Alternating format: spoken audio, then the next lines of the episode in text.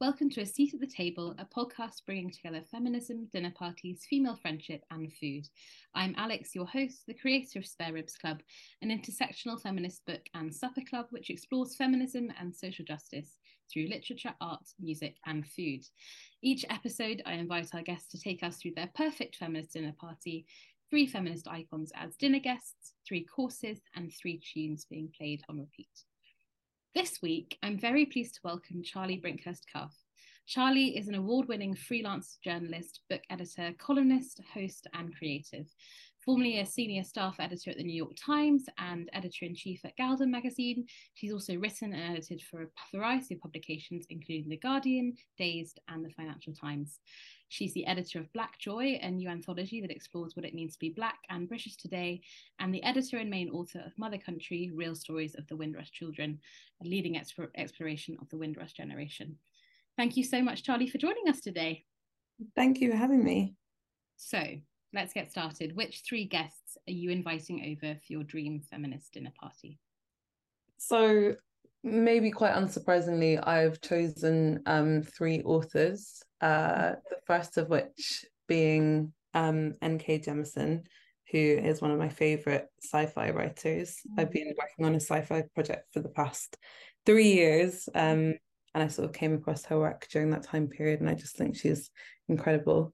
Um, next up, I believe I put um, Andrea Stewart. Mm-hmm. I sent you, yeah.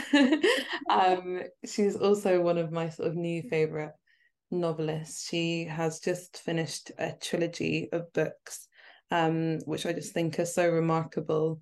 Um, again, kind of sitting in the kind of um, fantasy genre, um, mm-hmm. but the way in which she kind of writes about power and power structures mm-hmm. and how women fit into those power structures, I just think is so special and and accessible and just delightfully creative. Um, so I'd really recommend her work. Mm-hmm. Um, and then finally, I believe I put Octavia Butler. Mm-hmm. Um, and so I worked on a big project about Octavia Butler um, at the New York Times, uh, which just won a press award, which is great. Um, and she she's just oh my goodness, I just don't even have really the words to describe how how just foundational um, her work has been to to black writers um, in all genres, but obviously again specifically looking at the sci-fi genre. Mm. Um, she's just you know she's finally getting her flowers um, in the years after her death. And um, she just had such an interesting upbringing and um, just the way in which she wrote about writing um, and the way in which she sort of conceived of her place in the world and also how prescient she was with like Im- imagining what the future could hold and what we needed to watch out for in terms of climate change in terms of uh, you know fascism all of these things like she was just way ahead of her time. So um yeah i'm a big big fan of hers as well. And i just think the three of them collectively would make excellent dinner party companions. And i'd probably be a bit intimidated but, but sort of blessed, blessed to be in their company. So yeah. That's often the thing with them um, with these uh these kind of uh, you know um, these guests that hmm. um, people feel quite intimidated by the guests that they've chosen because often they're you know the kind of leaders in the sector that person works in or like a really kind of incredible um, activist or something like that. So it's quite, it's quite a funny thing to ask to ask people to be intimidated by their own dinner party guests. Well this is it and you know what? I was gonna choose toni morrison as one of my guests but i was like realistically I couldn't actually probably choke out a word in front of her. So probably wouldn't be a great dinner party. Whereas I think with the three that I've just just kind of described, you know, I've I've read and engaged with a lot of their interviews and mm. I just think that they are all very sort of not that this is necessarily a, a, a thing that one needs to be, but they they come across as uh, that they would be very sort of warm and generous people, and mm-hmm. um and that's again not to say that Toni Morrison wouldn't be, but I just I I love her work so much. so smart that I think I would be a bit starstruck, and that wouldn't that wouldn't be conducive to to great conversations. So, yeah. Do you think that the three would get on with each other? Um, I think they would. Yes. Mm. I think that even though Octavia Butler was known as being a bit of an introvert, she had some really profound friendships with other women writers and creatives and I think that um, especially N.K. Jemisin, obviously, like a lot of her work, um, if not directly inspired by Octavia Butler, but uh, you know, she certainly stands on Octavia Butler's shoulders uh, in terms of the canon. So, um, mm. and then Andrea is like a much sort of newer, a newer writer on the scene, and um, although there, there there's threads between all of their work, but hers are maybe maybe slightly less connected. But um, she's obviously sort of super smart and super interesting, and um, so yeah, I think they would go on. Yeah. Mm. And and where's this dinner party being held? At my house, obviously. Yeah. Um, you have to do them in a space you're comfortable in, I think. Mm-hmm. Um, and I like having people around. I love cooking for people mm. um, and making them feel at home and trying to think of all the ways in which I can sort of make the space feel kind of soft and warm and make sure it smells good and you know when people are coming in i like to have like i don't know like fresh bread or something something good that's like gonna sort of entice people in and and, and make them hungry and make them want to chat and um so yeah i'd have it in, in my house. Mm. yeah i mean you mentioned fresh be- fresh bread. What are you serving for your starter Oh my goodness. Um, I believe I actually did put fresh bread. Yeah. Is that right? Yeah. Yeah, yeah. um, yeah, I mean fresh bread, you can you can't beat fresh bread. And when I say fresh bread, I don't just mean like any little bread. I mean like homemade, you know, it could be a paratha, it could be some like special like brioche rolls. Um, mm-hmm. I really love baking. Um, and I think it's one of the ways in which I sort of show love to the people around me is through um, through baking of all description, mm. um, and that involves involves bread making too. Um, so yeah. what are you are you serving it with anything, oil or butter? It depends. I think it just it depends on what type of bread do you wanna you wanna sit with. I guess um I guess the classic is butter, but um I'm partial to some oil oil as well. you have both.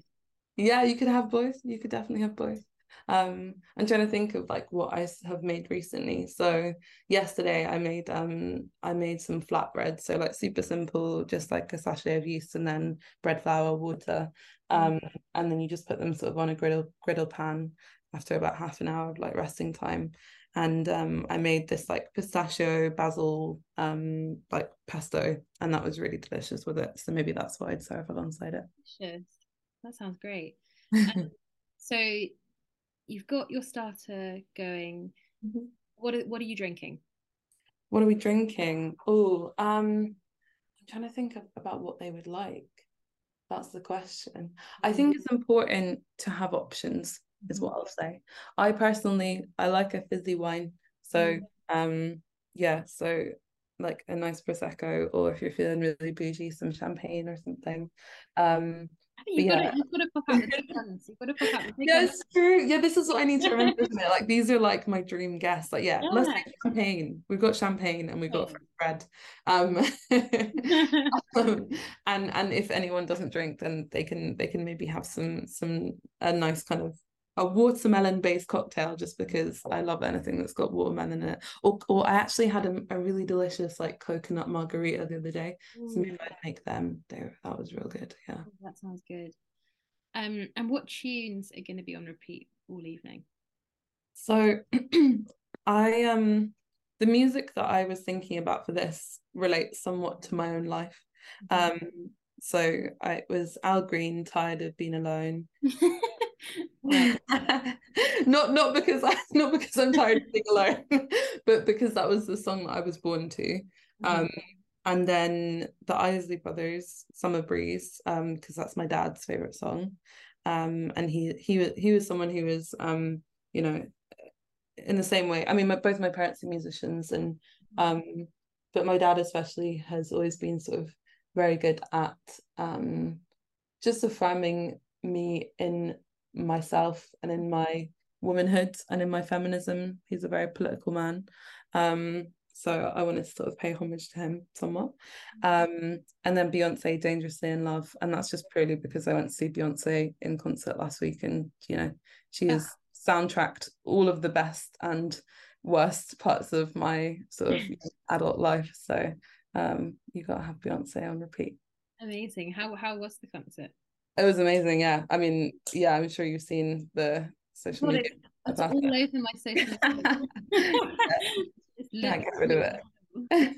yeah, she was great. Um, and it, it was funny because I think that um, it's I've seen her in, in concert I think maybe twice before, and um, it, in this concert it was like so it's so big and glamorous and it tells like such an interesting story about her about her womanhood and her sort of de- development of an artist but it actually in some ways like in terms of um the theatrics of it they're not as much centered around her physicality as they have been in the past because mm. obviously we know her as being an amazing dancer as well as an amazing singer and blah blah blah um but it was just it was just interesting to see that and just a recognition of the fact that you know she is getting maybe a wee bit older and you know things change and things shift in our lives and we can't sort of always sustain the the the things that we once did with ease. Um yeah i don't know if that makes sense but yeah.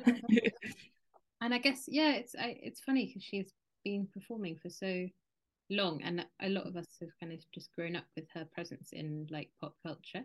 Yeah for sure. Interesting to see how her performances have shifted. Yeah for sure. And i mean i say this and she was still dancing her ass yeah. off I think it was amazing. yeah, yeah, it was so it was incredible. It was exactly what it needed to be, but it just wasn't. You know, she wasn't kind of like she had an amazing collection of like dancers who obviously I think probably like um you know definitely part of the kind of ballroom scene, like the queer sort of dance scene, um and and who were like voguing and so on and so forth. And she wasn't trying to like throw herself into the splits or anything like that, like they were. And I respected that. So I was like, you know what, not every day, like pull a freaking hamstring or whatever. yeah. so yeah. And what about for your main? What are you serving? For my main, um, we're having TEP belt noodles. Mm. Um, and that comes from a restaurant near my house um called Silk Roads in ah. South London. Um, one of my favorite restaurants. Is it? Oh yeah. I mean it's it's amazing and this particular dish which I have like learned to make at home is just so delicious. It's like these really thick kind of like ribbony noodles that you kind of hand pull. Um and they're actually really simple to make. Um and it's kind of served with this like tomatoey um sauce and then like like egg um, and it sounds weird, but it's delicious and it's. No, for the yeah. listener, I can back it. I can back it up. It's like yeah, yeah. velvety egg and really rich tomato and pepper, and then the belt noodles are like chewy. Ah, oh, it's so good, and it's kind of sign quite spicy, but not super spicy. Yeah, delicious. Delicious, um, and I think it's from a particular province in China. I think mm. from, yeah. I think it's um northern Chinese. I think. Yeah. Yeah, no, it's I, am amazed that you can. I try to make the belt noodles in lockdown, the kind of yeah. handful bang bang noodles, and I yeah. not go very. Go oh really?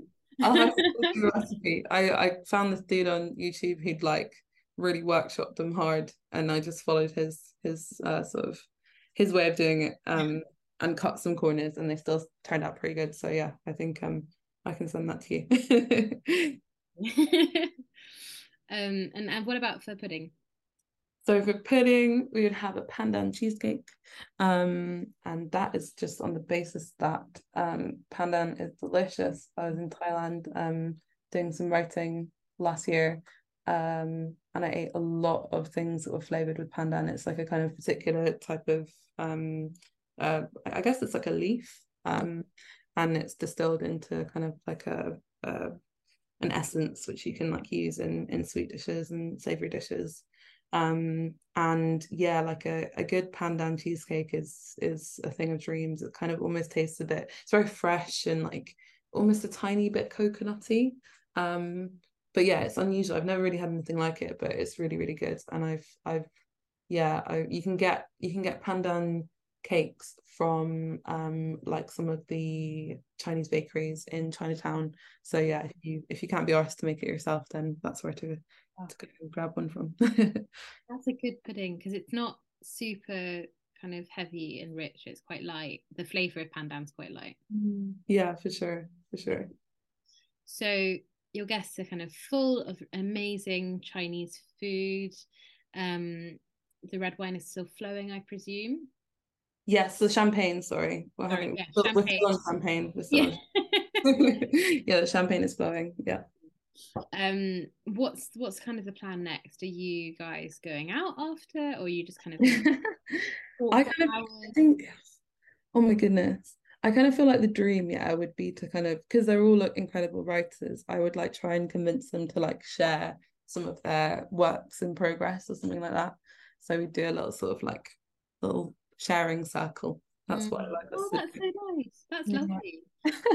I don't it's not like maybe it's not the most exciting thing, but for me it would be really exciting because I just think, yeah, I I I would devour anything that any any of them wrote. So mm. Well, I think that makes sense. You know, you've got incredible writers that you have been really inspired by in the past suddenly in your home. you have to you have to share some kind of writing with them. For sure, for sure. So you're kind of ending with like a writing sharing circle. What do you think would come out of that?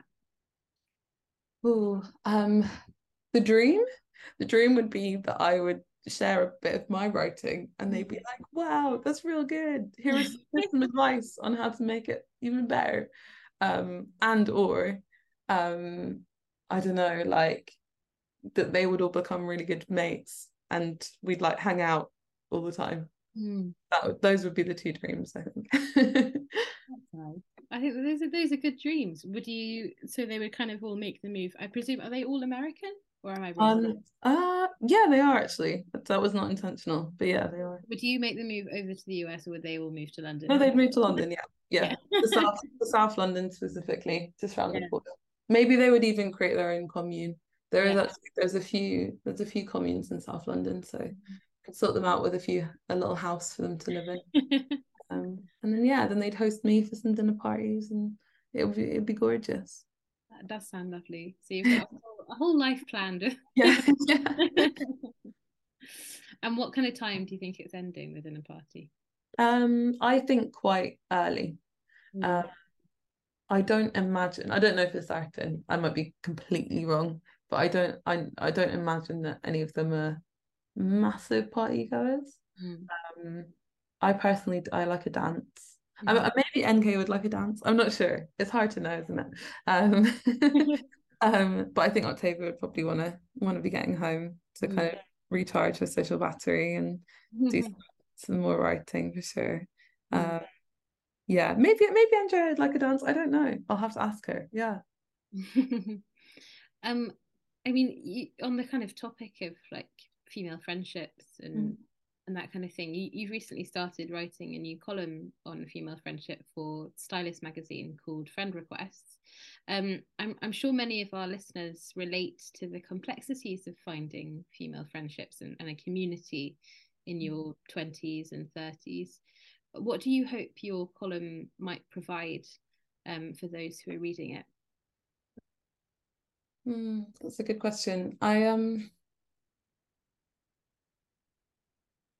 I think that there's a few things. I think that firstly, I would hope that anyone reading it um kind of walks away from it understanding that they can start to reframe their friendships in such a way that they are not lesser than their romantic relationships. Um, I think that will be for me personally like a lifelong challenge because the way in which the world is set up doesn't cater to that mindset. Mm. Mm. And then secondly, I, I hope, and I know this is maybe a bit basic, but I do hope that that people sort of read it and through the stories that other people share within the column and that I share within the column, um, just understand that none of us are alone in struggling with friendship. Um, and a lot of the things that we sort of when we're going through them feel absolutely catastrophic, whether that's a friendship breakup or whether that's being rejected from a friendship clique or whether that's struggling with like interracial friendships or whatever it is. Um, knowing that other people have also been through those experiences can be very healing and um and can help you sort of move forward from them sort of knowing that like you the difficulties that you've been exposed to are part of existing in this world and and there are people who are willing to sort of hold your hand through that i suppose. Um yeah. And there are a lot of people in the world i guess is a final thing. And i think even if you have struggled for a long time with finding people to be your friends or maintaining friendships that's not to say that there won't be people out there for you.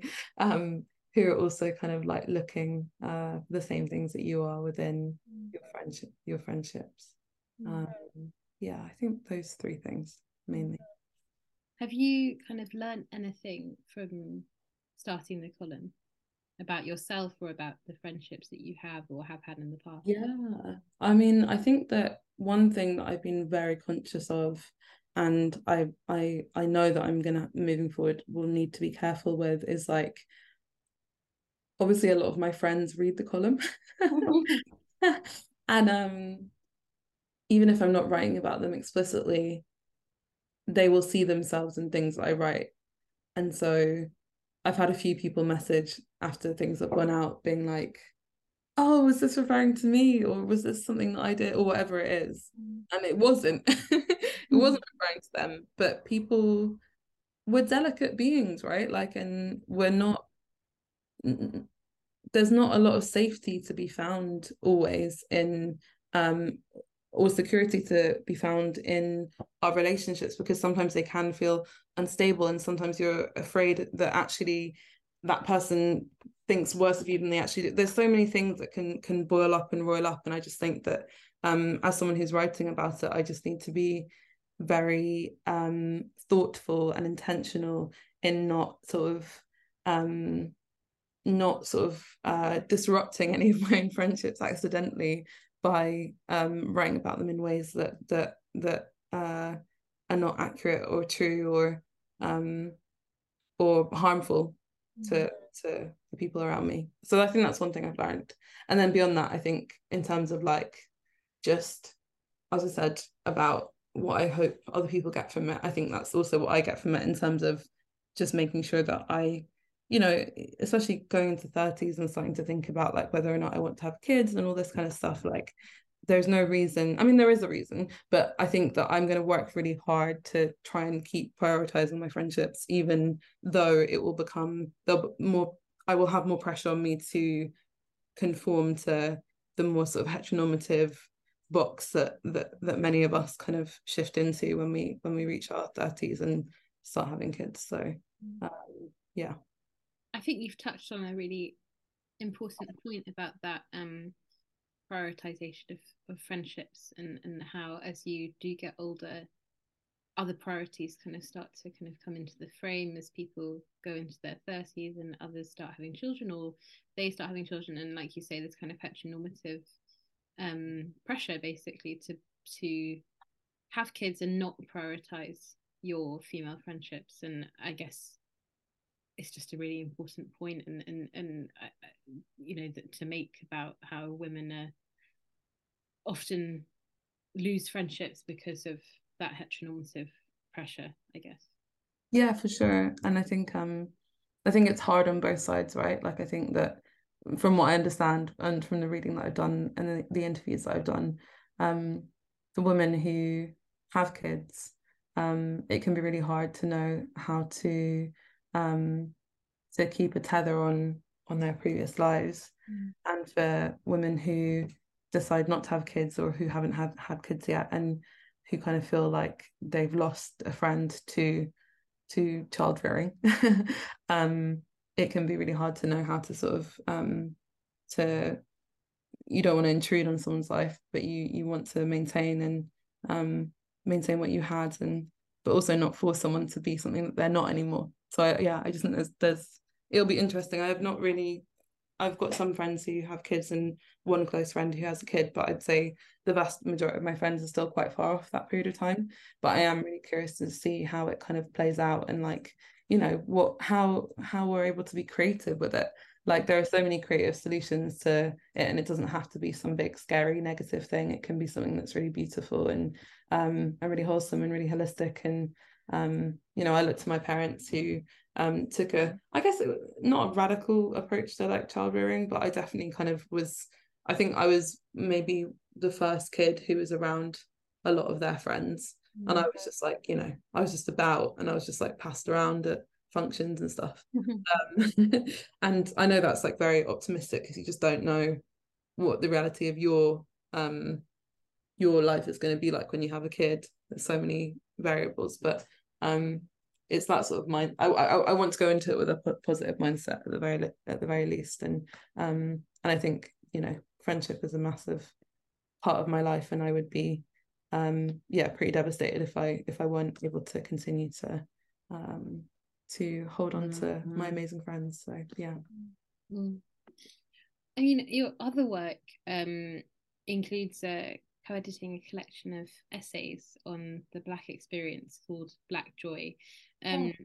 and you wrote that uh, you you don't believe that there's a substantial body of work on black joy in the same way there is about black trauma mm-hmm. even though they often exist in tandem.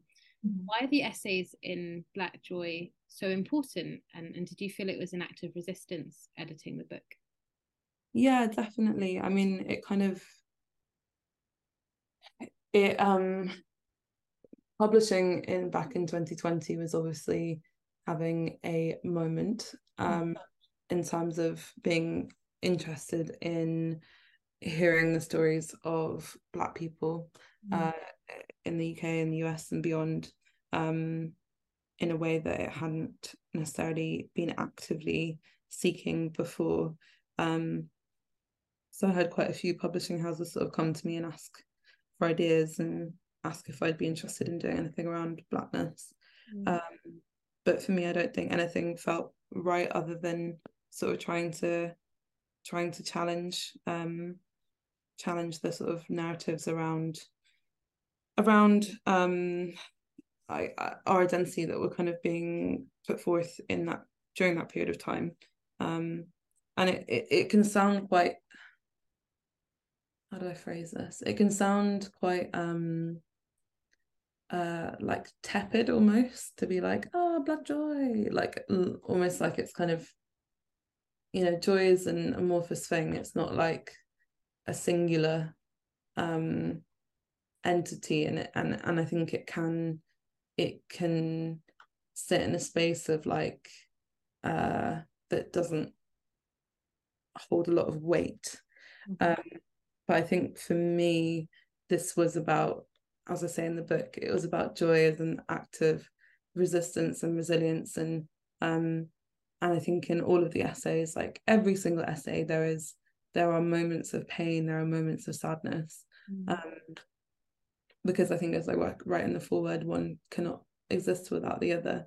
Mm. Um, but yeah, I was super proud of the essays that we put out into the world, and I think they do paint a beautiful picture of like Black Britain in a different way than we've seen before. And um, in terms of like the canon, um, there's now been quite a few other books that have been explicitly about Black Joy, which is really gorgeous to see. Um, so yeah, happy that I'm happy that um, we're part of that of that mm.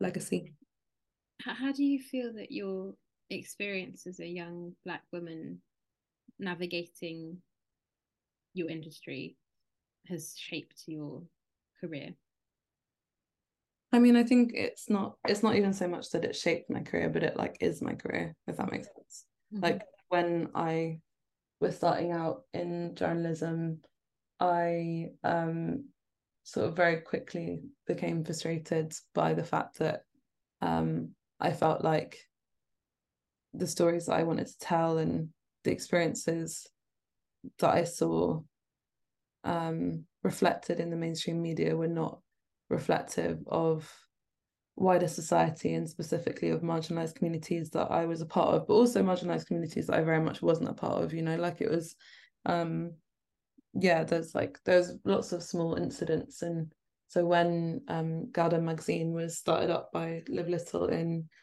Bristol at Bristol University in 2015, I believe it was, um, I was told about it through like two separate acquaintances, and then I went along to the first like London meeting, and um, I remember sort of just being on a phone call with my dad on the way out of out of the meeting, just being like, "Yeah, this is what I've been waiting for. Like, you know, this is what I, this is, you know, I was just so enthusiastic. And I just I I felt like this was the thing. I was this is going to solve everything that I've seen and make everything better.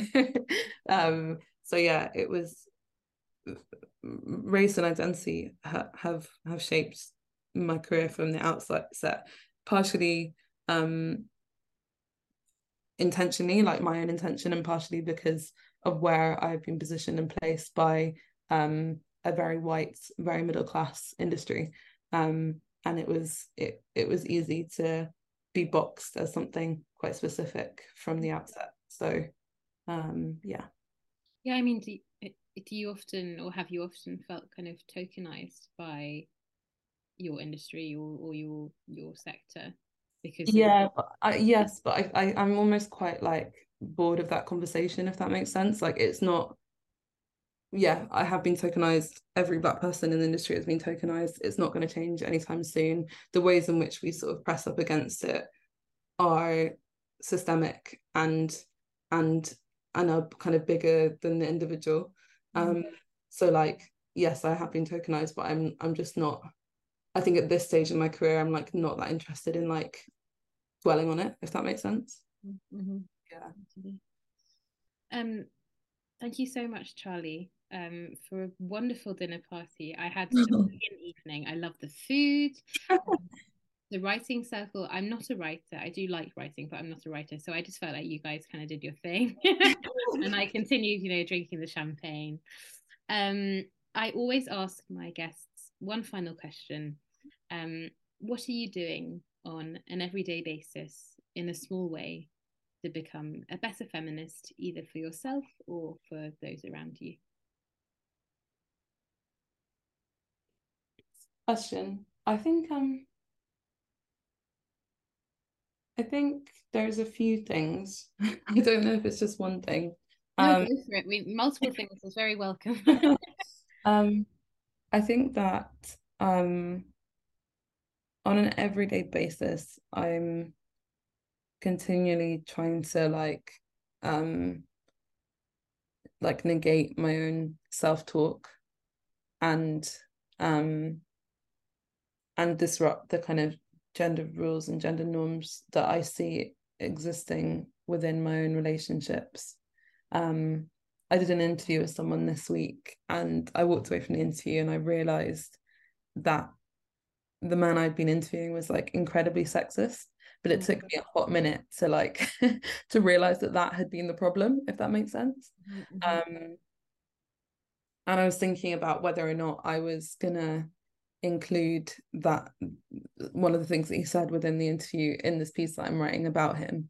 And initially I was like, oh, you know, probably didn't mean it. It's fine, like, you know, it's probably not that relevant. And then I was like, actually, no, no, no, like it's important that like as much as this man is a great man in many ways, like as a journalist, it's important that like there is some accountability for the words that he said and um and so that that some of the quite overtly sexist things he said will appear in the piece you know?